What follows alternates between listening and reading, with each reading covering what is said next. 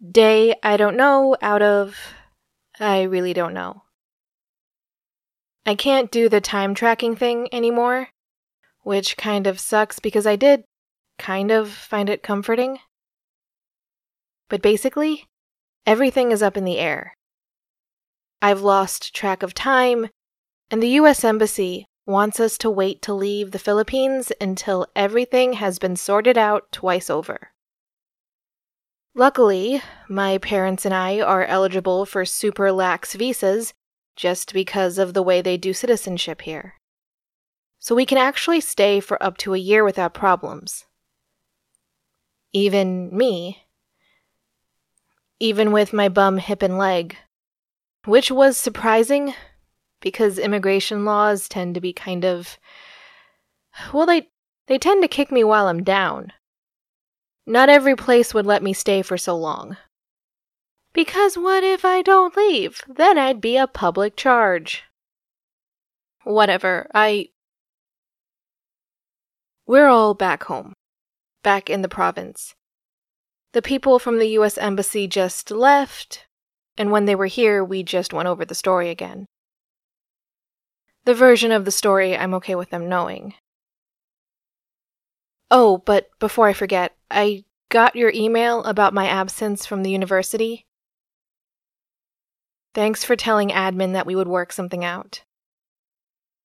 Your class is the only one I have this semester, so I'm pretty sure everything will be okay. Or at least no one at the administration office will care enough to cause me any trouble.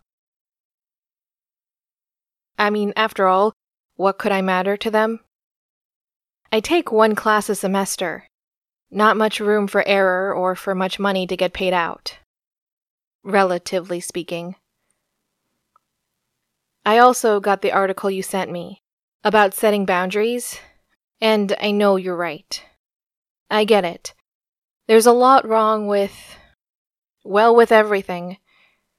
And I know you weren't mad about the phone call. You would want to know if something did happen to me. But yeah, going through my phone might have been a bit too far given the circumstances, but it definitely is too far as a habit. Which it is. But sometimes I think, or I remember, that physically I need her help a lot. I'm not outright dependent on her, but pointing that out just feels a little bit more than a hair split. And we don't know what the future holds for me. There is always a chance I could get worse, and hardly a chance I could ever get any better. But I, I hear you. I still have rights and reasonable expectations. But none of those things feel relevant all the time. Sometimes the priority is just getting through the current moment. I know my family hasn't always had it as well as they do now. Even though she doesn't like to tell them, my grandmother still remembers her mother's stories about the Japanese occupation, and sometimes they slip out. It has to be classified as some sort of inherited trauma at this point. And there's probably a lot of that in the family. But because I was the first one to be raised abroad, that line stopped with me. And it's not like I can't look back and somewhat understand it. Understand the panic and this seeming need for control. Control because it gives you half a chance to make things right. But in reality, it's just a bit more complicated than that. Obviously because I'm not an object that can be controlled. Also, it was always like this. Even before the accident. Maybe it would be more acceptable if this was clearly a trauma response to what happened to me, but I can rationally say that it's not. But in a rather perverse way, I kind of don't want to fight her on this. Or maybe this isn't perverse. I mean, Admittedly, there are times when I want her to be overbearing. Like, it would have been nice if she had invited herself into the interview. They didn't explicitly say she couldn't be there, And I have a feeling if I had played up the disability, they would have let her stay. Not that doing so wouldn't have created other problems, but sometimes you only worry about bridges when you have to cross them. Anyway, I wasn't technically in trouble for anything.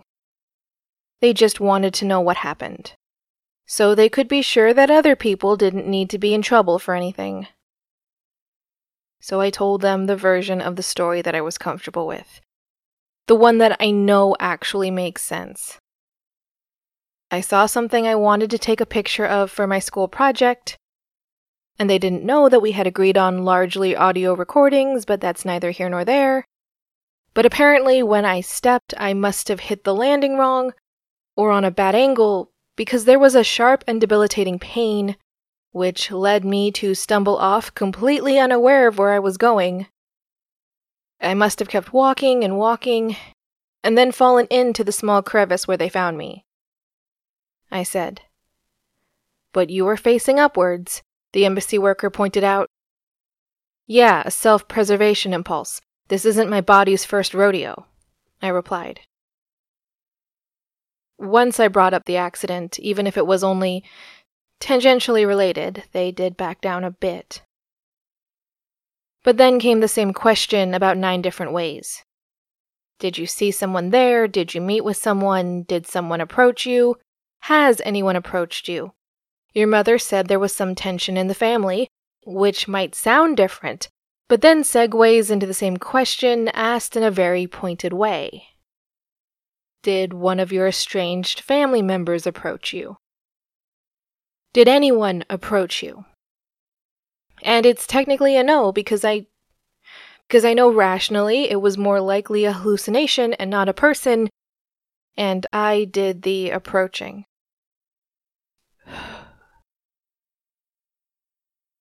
I thought there was a woman in the distance, okay? We were all taking a break on the hike.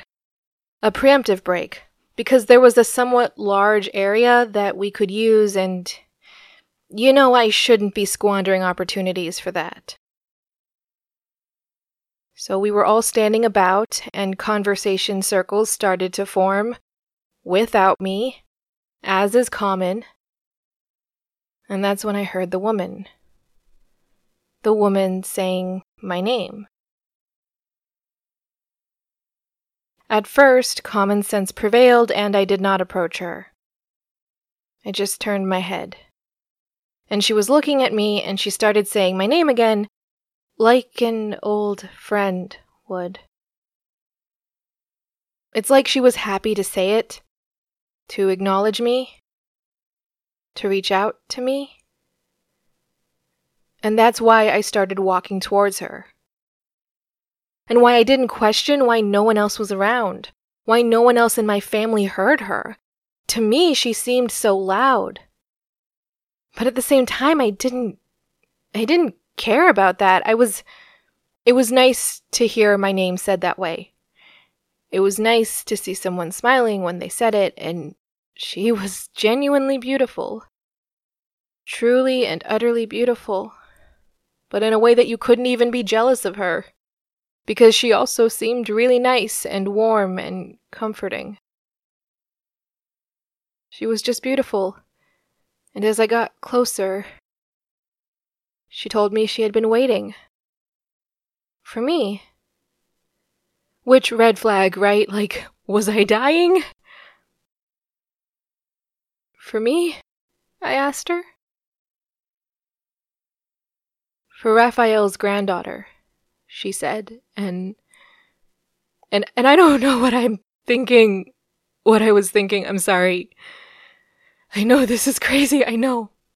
I know. I know. I I don't know what's going on.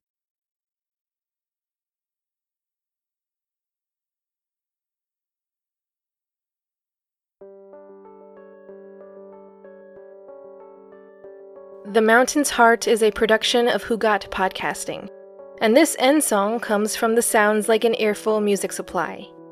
See you in two weeks.